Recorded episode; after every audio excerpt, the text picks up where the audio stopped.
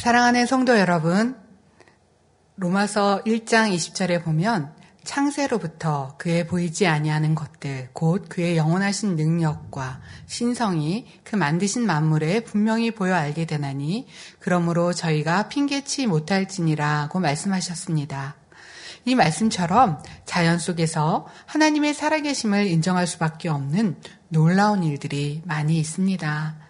또한 하나님께서는 동물과 달리 사람에게는 생각하고 깨달을 수 있는 이성을 주셨지요.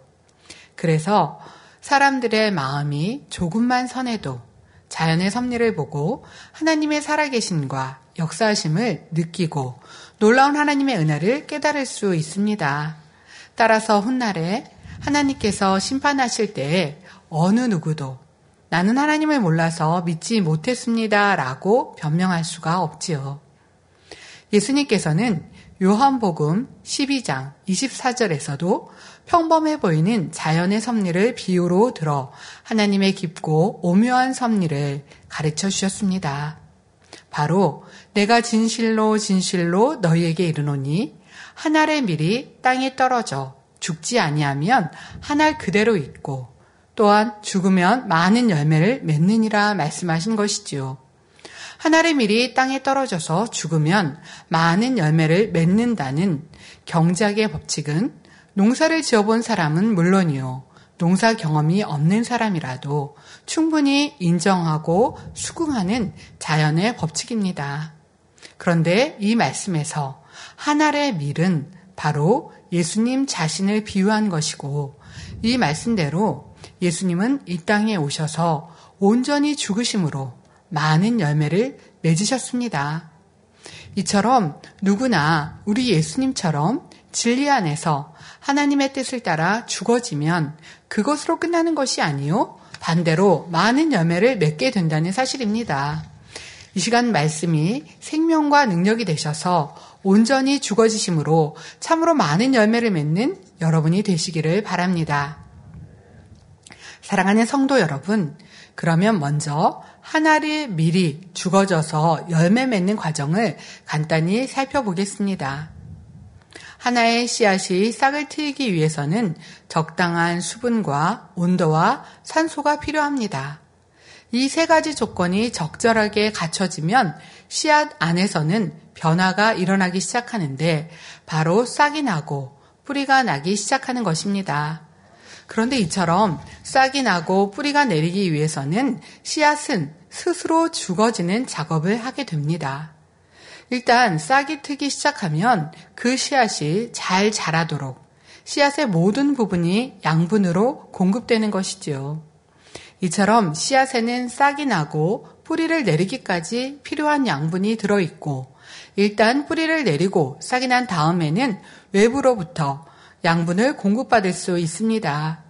그래서 한 알의 씨앗이 양분으로 공급되기 위해 스스로 죽어짐으로 자기 형체가 사라진다 해도 그것으로 끝나는 것이 아니요 새로운 생명체로 탄생되어 결국 많은 열매를 거두게 된다는 사실입니다. 이것은 여러분이 익히 알고 있는 내용이지만 사실 참으로 신비로운 일이죠. 대개의 씨앗들은 겉모양만 보면 마치 생명이 없는 것처럼 보입니다. 그런데 적절한 환경만 조성되면 생명 활동이 시작되어 스스로 죽어지고 새로운 생명체가 나오고 자라서 많은 열매를 맺는 이 과정을 통해서도 하나님의 신성을 느낄 수 있는 것입니다. 그런데 싹이 날 수 있는 모든 조건이 갖춰졌는데도 만일 씨앗이 스스로 죽지 않으려고 한다면 그 결과는 어떻게 될까요? 죽지 아니하면 한 알 그대로 있고 말씀하신 대로 싹도 날 수 없는데 당연히 아무런 열매도 못 맺지요. 설령 싹이 난다 해도 양분이 공급되지 않으니 싹은 자라지 못하고 죽게 될 것입니다. 이러한 자연 법칙은 연계에서도 동일하게 적용된다는 사실입니다. 그러면 하나의 미리 예수님 자신을 비유하는 것처럼 우리는, 우리 예수님은 어떻게 죽어주셨을까요? 이에 대한 설명은 성경 곳곳에서 찾아볼 수 있습니다. 먼저 이사여서 53장 4절에서 9절에 보면 그는 실로 우리의 질고를 지고 우리의 슬픔을 당하였거늘 우리는 생각하기를 그는 징벌을 받아서 하나님에게 맞으며 고난을 당한다 하였노라. 그가 찔림은 우리의 허물을 인함이요. 그가 상함은 우리의 죄악을 인함이라. 그가 징계를 받음으로 우리가 평화를 누리고 그가 채찍에 맞음으로 우리가 나음을 입었도다. 우리는 다 양 같아서 그릇 행하여 각기 제 길로 갔거늘 여호와께서는 우리 무리의 죄악을 그에게 담당시키셨도다. 그가 곤욕을 당하여 괴로울 때에도 그 입을 열지 아니하였으며 마치 도살장으로 끌려가는 어린 양과 털 깎는 자 앞에 잠잠한 양같이 그 입을 열지 아니하였도다. 그가 곤욕과 신문을 당하고 끌려갔으니 그 세대 중에 누가 생각하기를 그가 산자의 땅에서 끊어짐을 마땅히 형벌받을 내 백성의 허물을 인함이라 하였음이뇨. 그는 광포를 행치 아니하였고 그 입에 쾌사가 없었으나 그 무덤이 악인과 함께 되었으며 그 묘실이 부자와 함께 되었도다고 했습니다. 이렇게 예수님께서는 아무 죄도 없으시면서 애매히 곤욕을 당하셨지만 잠잠한 양같이 그의 입을 열지 않으셨고 강포를 행치 않으셨으며 그 입에는 쾌사가 없으셨지요. 그러나 대부분의 사람들은 상대가 아무 이유도 없이 자신을 모함하거나 해코자 한다면 심히 고통스러워하며 상대를 미워하게 됩니다. 더구나 어떤 사람이 내 마음에 들지 않는 말을 하였다고 해서 미워하고 다투는 일이 있다면 이는 아직 자기가 죽어진다는 것이 무엇인지 전혀 모르는 사람입니다. 예수님께서 어떻게 죽어주셨는지를 나타내는 말씀 한 군데를 더 찾아보도록 하겠습니다. 시편 22장 14절에서 18절에 나는 물같이 쏟아졌으며 내 모든 뼈는 어그러졌으며 내 마음은 촛밀 같아서 내 속에서 녹았으며 내 힘이 말라 질그릇 조각 같고 내 혀가 이틀에 어, 묻었나이다. 주께서 또 나를 사망의 진토에 두셨나이다. 개들이 나를 애워쌌으며 악한 무리가 나를 둘러내 수족을 찔렀나이다. 내가 내 모든 뼈를 셀 수 있나이다. 저희가 나를 주목하여 보고 내 겉옷을 나누고 속옷을 제비 뽑나이다 했지요.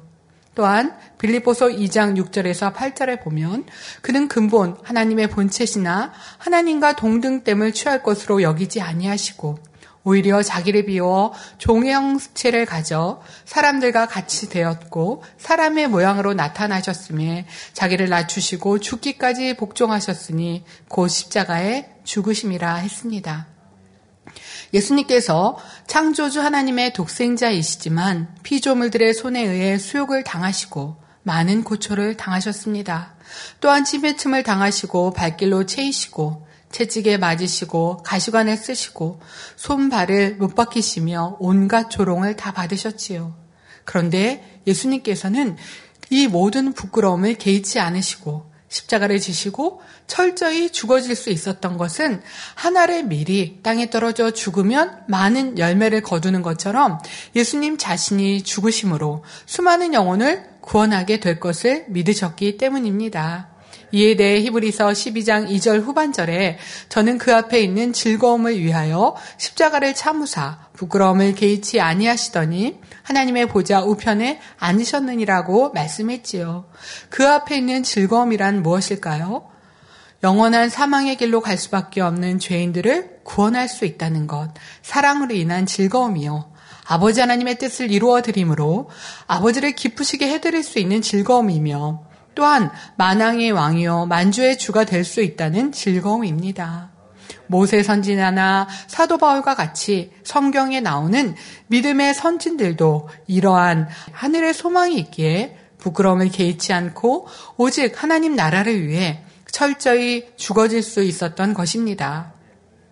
그러므로 우리도 정령 믿음이 있다면 하나님의 일을 하면서 어떠한 일을 당한다 해도 결코 부끄러워하지 말아야 합니다.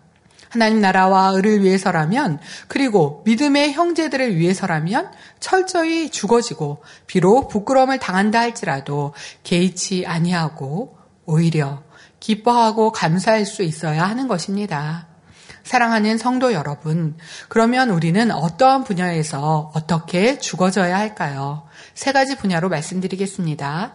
첫째로, 먼저 여러분 자신에게 있어서 자기, 자아라고 하는 것이 죽어져야 합니다.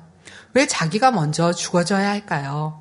우리 사람은 이 땅에 태어나면서부터 부모 형제를 통해 배우고 또한 학교, 친구, 이웃 등 다양한 환경을 통해 보고, 듣고, 경험하며 지식과 교양을 쌓아갑니다. 이렇게 쌓아진 지식과 교양이 바로 자아를 형성하지요. 그런데 이렇게 자아를 형성한 지식들은 대부분 비질리에 속한 것이요. 교양이라는 것도 나라와 민족에 따라 다 다릅니다. 오직 하나님의 말씀만이 영원 불변한 진리입니다. 그래서 어떤 계기를 통해 하나님을 만나고 예수 그리스도를 영접하게 되면 이제 진리가 생각과 마음을 두드리게 됩니다. 그리고 마음 문을 여는 만큼 진리가 들어가서 마음 안에 자리잡게 되는데 그때부터 죄와의 싸움이 시작되는 것이죠. 그동안 여러분의 자아를 형성했던 것들은 진리인 하나님의 말씀에 위배되는 것들이므로 거기서부터 부딪힘이 생기는 것입니다. 그런데 믿음이 있으면 이 생각과 이론보다 하나님의 말씀이 옳음을 믿기 때문에 자기를 부인할 수밖에 없습니다. 이렇게 자기를 부인하는 것이 곧 자기를가 죽어지는 것입니다. 진리인 하나님의 말씀에 위배되는 내 생각과 이론이 발견될 때 즉시 자기가 옳지 않음을 인정하고 옳지 않은 그것을 벗어내기 위해 진리로 변화되기 위한 싸움을 해야 하는 것입니다. 그런데 히브리서 12장 4절에는 너희가 죄와 싸우되 아직 피 흘리기까지는 대항치 아니하고 라고 말씀하셨습니다. 이는 죄와 싸울 때는 피 흘리기까지 싸워야 한다는 말씀입니다. 마음의 비질리를 벗어내는 죄와의 싸움이 얼마나 치열한 싸움인지를 알려주는 것입니다. 마음의 비질리는 대충 회개한다고 벗어지는 것이 아니라 열심히 땀 흘리며 부르짖어 기도할 때 벗어집니다. 이렇게 열심히 죄와 싸우면서 나갈 때 하나님께서 그 노력을 보시고 은혜를 주실 뿐 아니라 불세례를 내려주셔서 죄성을 태우는 등 죄를 버릴 수 있는 능력을 주십니다. 그래서 성령의 도우심 속에 내 안에 있던 죄의 속성들을 버리고 하나님의 마음을 담게 되는 것입니다. 이렇게 몸과 결합된 죄성이 태워지는 만큼 육신의 사람이 아니요 영의 사람이 되지요. 그래서 로마서 8장 13절에도 보면 너희가 육신대로 살면 반드시 죽을 것이로되 영으로서 몸의 행실을 죽이면 살리니 하셨습니다. 이것이 바로 여러분 자신에게 있어서 자아가 죽어지는 것입니다. 그런데 믿음의 2단계까지는 하나님의 말씀에 위배되는 자기 몸의 행실이 무엇인지 쉽게 발견할 수 있습니다. 또한 믿음의 3단계에서도 자기 안에 있는 육신의 일이 무엇인지 쉽게 깨달을 수 있지요. 그런데 믿음의 반석 이상에 서게 되면 대부분 하나님 말씀대로 살기 때문에 자기 안에 아직 살아있는 자아를 깨닫지 못하고 발견하지 못하는 것을 봅니다. 비진리가 아닌 진리로 새롭게 만들어 놓은 자기의 의와 틀이 바로 그것이지요.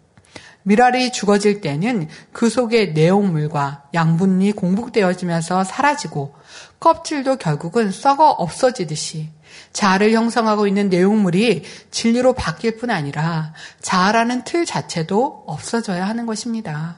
그래서 중심에서 나는 없나이다 라는 고백이 나올 때 비로소 영의 사람이라 할 수 있지요. 이처럼 미랄이 죽어질 때 새 생명이 탄생되듯이 고린도전서 15장 42절에서 44절에 보면 우리 육신이 죽어질 때 어떻게 영의 사람으로 나오는지 잘 나와 있습니다. 죽은 자의 부활도 이와 같으니 썩을 것으로 심고 썩지 아니할 것으로 다시 살며 욕된 것으로 심고 영광스러운 것으로 다시 살며 약한 것으로 심고 강한 것으로 다시 살며 육의 몸으로 심고 신령한 몸으로 다시 사나니 육의 몸이 있은즉 또 신령한 몸이 있느니라고 말씀한 것입니다. 여기서 죽은 자의 부활이란 무슨 뜻일까요? 주님을 영접하고 성령을 받은 사람은 아담의 원죄로 인해 죽었던 영이 살아나게 됩니다. 이렇게 살아난 영혼은 죽지 않게 죽었다라고 말하지 않고 잠든다라고 합니다. 그래서 영혼은 천국으로 인도받게 되나 그 몸은 썩어져 한 줌의 흙으로 돌아가게 됩니다. 근데 이렇게 죽은 자의 몸, 이 몸이 한 줌의 흙으로 돌아가는 것 같으나 주님이 재림하실 때는 그 썩어질 몸이 신령한 몸으로 부활하여 공중에서 주님과 함께 내려와 영혼을 만나 부활체로 이르게 됩니다. 이것을 죽은 자의 부활이라고 표현한 것입니다. 눈에 보이는 몸이 죽어 썩어지는 것 같으나 다시 신령한 몸으로 회복하여 부활이 이루어지듯이 우리가 썩어질 것으로 심을 때 썩지 않을 할 것으로 다시 살게 된다는 사실을 분명히 믿어야 합니다. 그러면 우리는 어떻게 하나님 앞에 썩어질 것으로 심는 자가 되어야 할까요? 로마서 8장 6절에서 7절에 육신의 생각은 사망이요 영의 생각은 생명과 평안이니라. 육신의 생각은 하나님과 원수가 되나니 이는 하나님의 법에 굴복지 아니할 뿐 아니라 할 수도 없음이라고 말씀했습니다. 육신의 생각은 하나님의 생각과 다르기 때문에 하나님의 법을 쫓지 않게 하며 사망의 길로 인도하는 것입니다. 그래서 육신의 생각을 쫓는 사람은 사단의 역사를 받아 늘 자기 생각에 맞추어 판단하고 정죄하며 악을 행하는 것입니다. 그러니 우리는 어찌해야 되겠습니까? 썩어질 육신의 생각을 심어 반대로 썩지 아니할 영의 생각, 진리의 생각을 거두어야 하는 것입니다.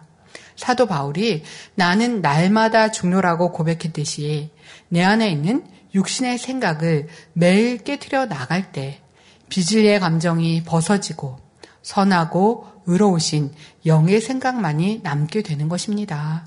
육신의 생각을 버리고 죽어지는 만큼 결국 썩지 않아야 할 신령한 것들로 다시 살게 되는 것입니다.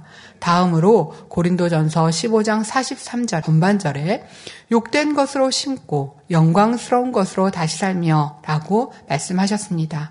여기서 욕된 것이란 이 세상에 살아가면서 모든 옳지 못한 부분적인 것들을 말합니다. 이렇게 욕된 것을 심고 죽어지게 되면 그만큼 진리로 변화되는 것이니 하나님께서는 우리를 영화롭게 만드신다는 뜻입니다. 내가 죽어지는 만큼 영혼이 잘 되는 것이죠. 영혼이 잘 되어지면 범사가 잘 되고 강건한 축복을 받게 되니 이는 곧 진리의 신령한 사람이 된다는 의미입니다. 또한 고린도전서 15장 43절 후반절에는 약한 것으로 심고 강한 것으로 다시 산다고 말씀하셨습니다. 여기서 약한 것이란 우리 사람의 마음을 말합니다. 하나님의 자녀는 영적으로 강하고 하므로 약한 것을 심어야 합니다. 육적으로 강한 사람은 때때로 혈기가 나오고 폭력이 나오고 갖가지 빌리질레가 나오게 되지만 영적으로 강해지면 이해하고 용서하며 섬기고 사랑하며 하나님의 말씀대로 살아가게 됩니다. 그러므로 우리가 육적인 강함을 버리고 약함을 심을 때 약한 것은 사람의 마음이라 했습니다. 사람의 육의 모습들입니다. 그런 것을 날마다 내가 그러니까 약한 것이라는 것. 지금 내가 감정에 나고 불편한 것이 있습니다. 그러면 그것을 참습니다. 기도합니다. 아버지 내가 이것을 빼내기를 원합니다. 더 선한 사람이 되고 아버지 보시기에 온전한 사람이 되기를 원합니다. 내가 하고 싶은 대로 하는 것이 아니라 인내하고 절제하고 빼냅니다. 그러면 강한 것으로 다시 살게 된다는 것입니다. 영적으로 강해져서 하나님의 말씀대로 살아가게 되면 원수마귀가 물러가니 하나님의 사랑을 받으며 만사 형통한 삶을 영위할 수 있습니다. 어느 성도님의 고백을 들을 수 있었습니다.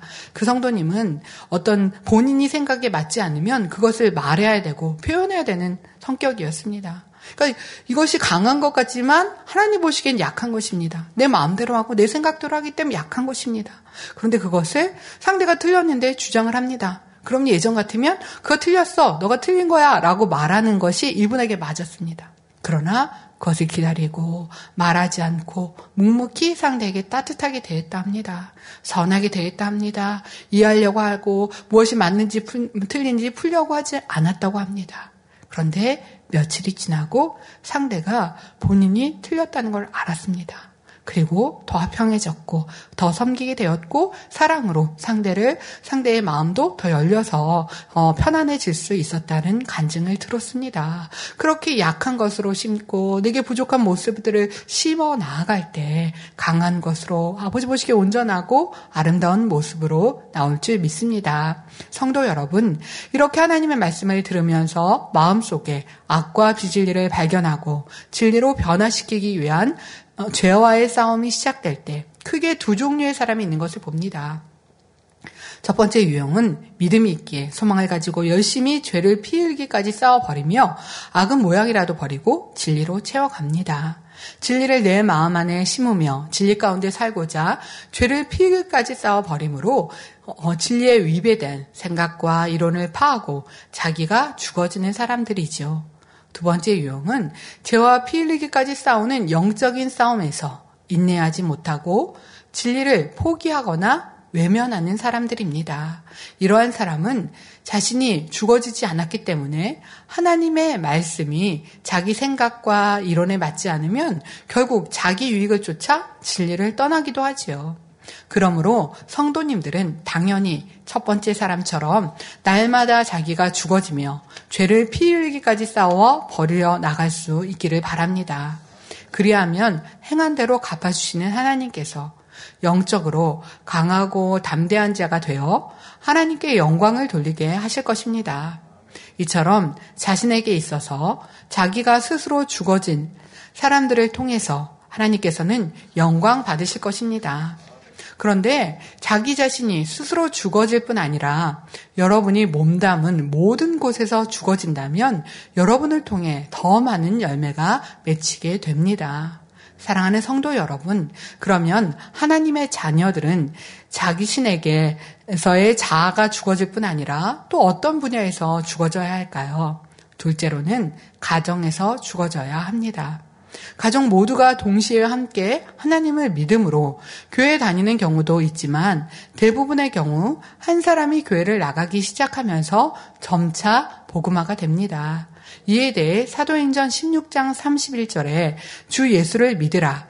그리하면 너와 내 집이 구원을 얻으리라 말씀하셨고 고린도전서 7장 14절에는 믿지 아니하는 남편이 아내로 인하여 거룩하게 되고 믿지 아니하는 아내가 남편으로 인하여 거룩하게 되나니 그렇지 아니하면 너희 자녀도 깨끗이 못하리라 그러나 이제 거룩하니라 하셨지요.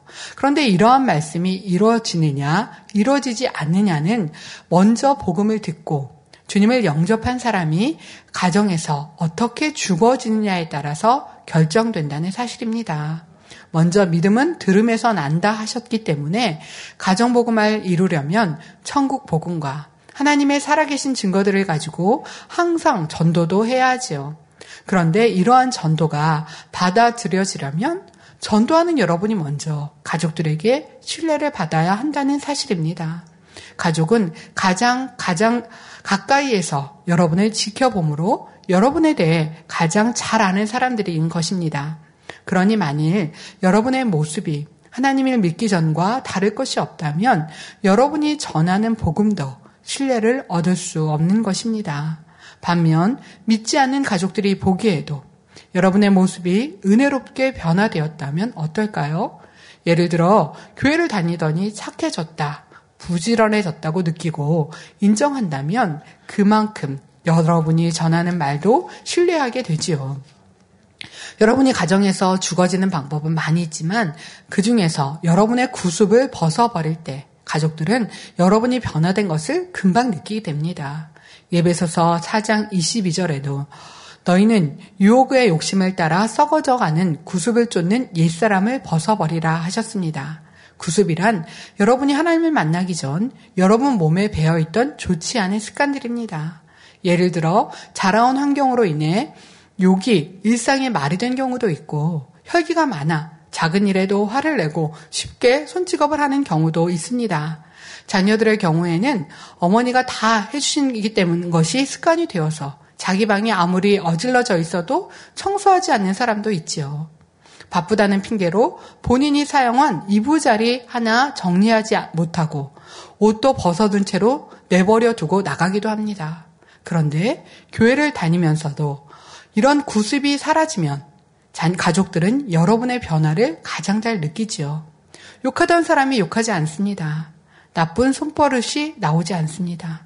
성장한 후에도 일일이 부모님이 살펴주어야 했던 자녀들이 어느 날부터 스스로 방도 깨끗이 청소하고 부지런해졌습니다.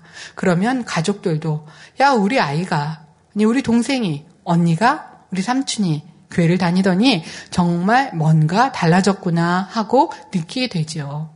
이처럼 여러분이 눈에 띄게 구습을 받는 만큼 가정에서 죽어질 수 있는 것입니다. 어느 어, 군입대를 하고 제대에 가까운 형제랑 신방을 하게 되었습니다.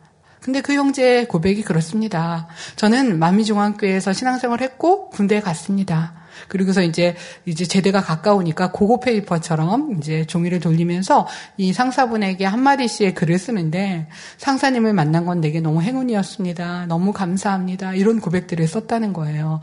처음에는 어려운 줄 알았는데 어, 되게 따뜻하시고 어, 자상하십니다라는 고백들을 썼다는 말을 듣고 어떤 내용이었습니까?라고 물었습니다. 그랬더니 무엇이라 고백하냐면 이제 군대에서 불침범을 쓰죠. 그래서 본인이 불침범이 된다면 5분, 10분 일찍 갔다고 합니다. 그래서 먼저 가라고 얼마나 피곤했냐고 따뜻하게 한마디를 하고 이렇게 하나하나들을 음, 당회장님께 들었던 말씀을 기억해서 섬세하게 따뜻하게 했더니 상대들이 감동이 되고 너무나 귀하게 좋아한다는 소식들을 들을 수 있었습니다. 이제 제대하면 어, 선교에서도 열심히 사명 감당하겠습니다라는 고백을 들으며 너무나 감사했습니다. 이렇게 군대에서도 본이 되니 주위 사람들에게 사랑을 받고 인정을 받을 수 있습니다. 가정 가정에서도 마찬가지 입니다.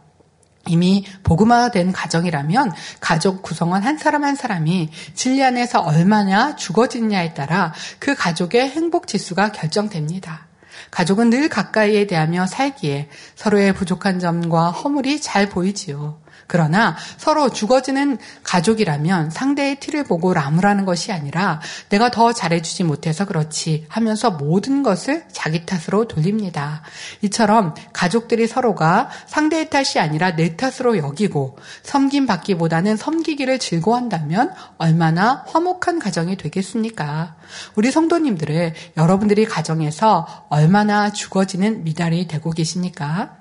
하나님의 말씀은 너무나 참된 것이기에 내가 죽어지는 만큼 반드시 열매를 맺게 된다는 것을 꼭 기억하시기 바랍니다.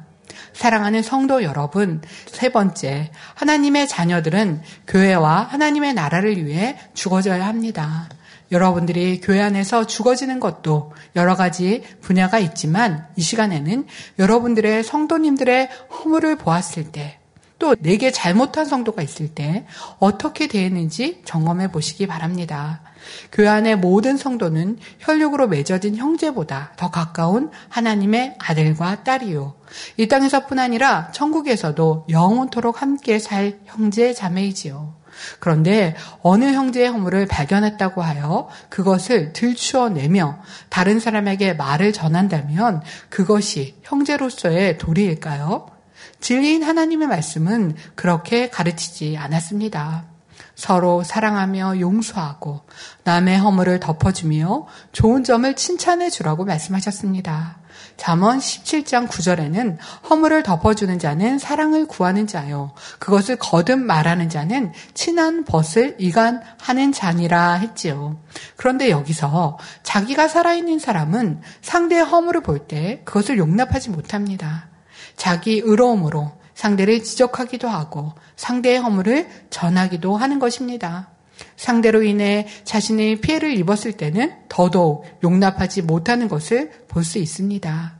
그러나 우리 주 예수님은 우리의 엄청난 허물도 다 용서해 주셨다는 사실을 기억해야 합니다.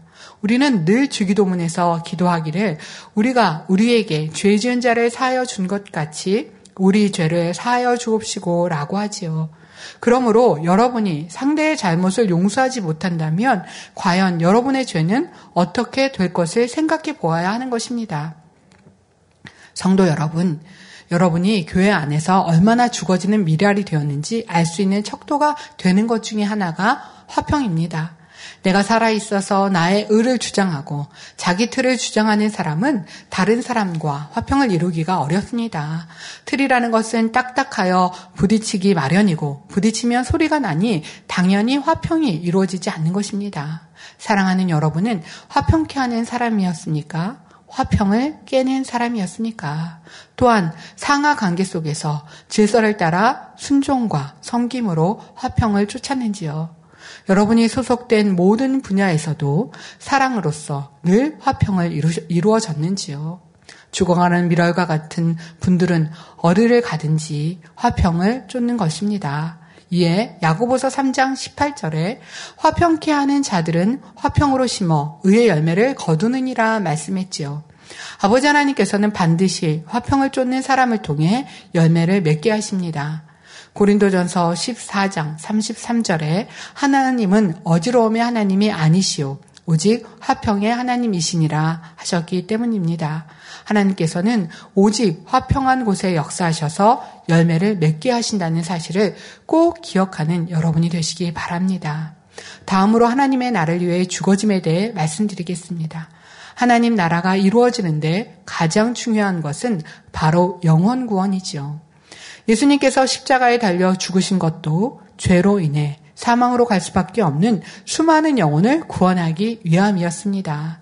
그래서 주님께서는 부활하시고 승천하시면서 어, 사도행전 1장 8절에 오직 성령이 너희에게 임하시면 너희가 권능을 받고 예루살렘과 온 유대와 사마리아와 땅끝까지 이르러 내 증인이 되리라고 말씀하셨지요.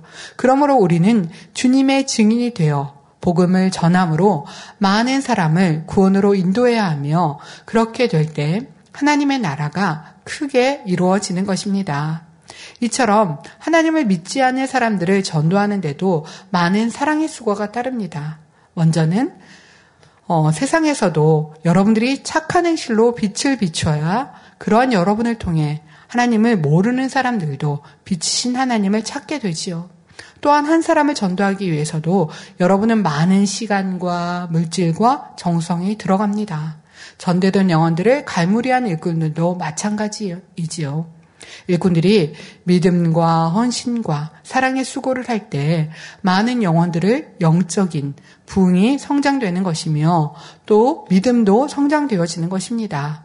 그러나 한 달란트 받은 사람처럼 아무런 수고도 하지 않고 그저 맞고만 있다면 그 이상을 남길 수 없는 것이죠. 주님의 사랑을 진정으로 깨닫고 아닌 사람은 주님의 사랑에 빚진 심정이 되므로 전도하는 일이나 영혼들을 갈무리하는 일을 수고롭게 여기지 않습니다. 자신에 있는 것을 다 내어준다 할지라도 기뻐하고 감사하며 자원함으로써 감당하게 되지요. 이것이 바로 하나님의 나라를 위해 죽어지는 것입니다. 로마서 8장 17절에 보면 자녀이면 또한 후사 곧 하나님의 후사요 그리스도와 함께한 후사니 우리가 그와 함께 영광을 받기 위하여 고난도 함께 받아야 될 것이니라 말씀하셨지요. 이 말씀과 같이 여러분이 정령 그리스도와 함께 영광을 어, 받기 원하신다면 이후로도 더욱 믿음으로 하나님의 나라를 위해 죽어지시기 바랍니다. 그래서 많은 영혼을 구원으로 인도하시고 이끄시며 또 영으로 이끄심으로 하나님이 하늘의 해와 같이 영광의 자리에 이루는 여러분 모두가 되시기를 바랍니다. 결론을 말씀드리겠습니다. 사랑하는 성도 여러분, 친히 이 땅에 오셔서 하늘의 미라처럼 온전히 죽으시고 수많은 영혼의 열매를 맺히신 예수님께서는 마태복음 10장 39절에 우리에게 이렇게 말씀하셨습니다. 자기 목숨을 얻는 자는 잃을 것이요. 나를 위하여 자기 목숨을 잃는 자는 얻으리라 하셨지요.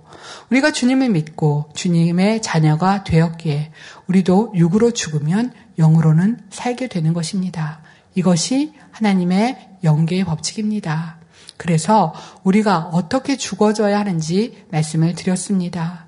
먼저는 자기 자신에게서 자아가 죽어져야 하며 가정과 교회에서 그리고 하나님의 나라에서 어떻게 죽어져야 하는지 말씀을 드렸습니다. 여러분이 믿음으로 소망 가운데 죽어진다면 하나님 아버지께서는 반드시 여러분에게 놀라운 열매를 맺게 하시는 것입니다. 지금 이 시간도 당회자님께서는 우리 성도님들을 사랑하셔서 이 하나의 미리 죽어짐으로 재창조의 열매로 세계 선교로 이루실 것을 믿게 묵묵히 기도하시며 우리 성도님들 한분한 분을 사랑으로 바라봐 주시고 품고 계십니다. 그 당회자님을 바라본다면, 그 주님의 사역을 바라본다면, 우리가 나의 자아를 죽이는 것, 나와 생각이 다르고, 나를 힘들게 하는 사람을 이해하고 사랑하는 것, 그 마음이 되어주는 것, 따뜻하게 바래와 주는 것, 저는 힘들어서 못해요. 나는 그거 죽어지고 할 수 없어요가 아니라, 낮아지고 죽어져야 할 것입니다. 그리고 영혼을 위해서 하나님 나라를 위해서 더 온전히 낮아지고 자아를 비울 수 있는 우리의 모습이 되어야겠습니다. 그러므로 이 시간 말씀에 축복의 비결로 삼아 성도님들의 개인의 삶 속에서도 30배, 60배, 100배의 놀라운 열매를 맺게 되시기를 바랍니다.